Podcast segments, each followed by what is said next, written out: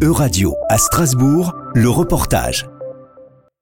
Le 12 mai dernier, au sein de l'Université de Strasbourg, s'organisait la projection des Garçons dans l'eau, moyen métrage indépendant, réalisé et scénarisé par Thomas Pavel Larue, jeune breton de 22 ans. En parallèle d'une industrie du cinéma mise à l'honneur ce mois-ci lors du prestigieux Festival de Cannes, ce dernier cherche à mettre en avant une autre vision de son art.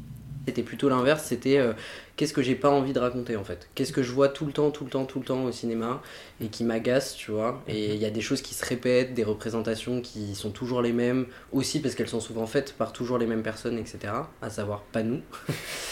Voilà, et du coup, je suis un peu parti de ça et je me suis dit, euh, bah voilà, typiquement, par exemple, des histoires d'amour queer en dehors de Paris, en dehors des villes, en fait, de manière générale, c'était un truc qui me manquait énormément. Moi, j'ai grandi à la campagne, j'ai grandi en tant que personne queer à la campagne, donc ça, c'était un truc que j'avais envie de raconter. Euh, je sais que les histoires d'amour avec des personnes trans dedans, on est très souvent du point de vue des personnes cis. Moi, j'avais pas du tout envie d'adopter ce truc-là et j'étais en mode, on va vraiment être avec la personne trans, qu'est-ce qu'elle ressent. Et euh, aussi, un truc qui m'intéressait, c'était bah, que ce soit une relation transpédée. Dans les clichés un peu autour des représentations trans au ciné, dans les séries, dans, tout un peu ce qu'on peut trouver comme ressources, c'est souvent des relations hétéros, vraiment. Alors qu'en vrai, des transpédés, il y en a plein. C'est une histoire qui est pas vraiment racontée, alors que c'est un, voilà, un truc qui peut amener plein de questionnements, qui est intéressante et tout. Cinéphile ayant fait ses armes au travers de projets antérieurs, son parcours de vie influe indubitablement sur son œuvre.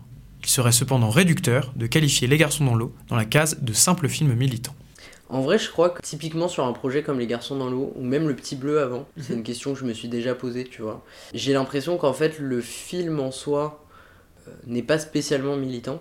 En tout cas, nous, on l'a pas fait dans cette démarche-là. On n'était pas. Euh, voilà, ce, film, c'est pas du tout un étendard ou un manifeste, tu vois, pour quoi que ce soit. En revanche, je pense qu'il peut servir comme objet pour des choses qui, elles, peuvent être militantes. Ce soir, par exemple, mais même, euh, donc il y en a d'autres qui sont prévus. Il y a des projets qui vont être organisés. Des projets qui souvent sont suivis de débats, qui sont suivis de, de choses comme ça. Et ça, moi, je trouve ça intéressant. Et ce que je te disais avant, c'est. Moi, je trouve ça hyper précieux euh, quand un film. Et du coup, je pense que nous, c'était un peu notre démarche sur les garçons dans l'eau enfin voilà quand un film n'est pas une fin en soi et qui peut vraiment servir tu vois en, tant que moyen à faire émerger genre une discussion après à faire émerger des questions à faire euh, voilà. Ce dernier n'hésite cependant pas à prendre position pour des causes contentes à ses yeux comme en témoigne sa réponse laconique autour de l'affaire Adèle Haenel. Le milieu du cinéma aujourd'hui euh, Enfin, il est pourri jusqu'à la moelle euh, à tout point de vue. Enfin, en vrai, c'est aussi un milieu, elle le dit aussi, mais qui est extrêmement raciste, qui est hyper. Euh, il n'y a pas plus hiérarchique, euh, par exemple, qu'un tournage. Voilà, c'est un milieu en vrai qui est pourri, quoi. C'est un milieu dans lequel, en fait, tous les dynamiques de domination de la société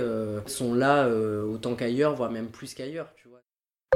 C'était un reportage de Radio à Strasbourg. À retrouver sur euradio.fr.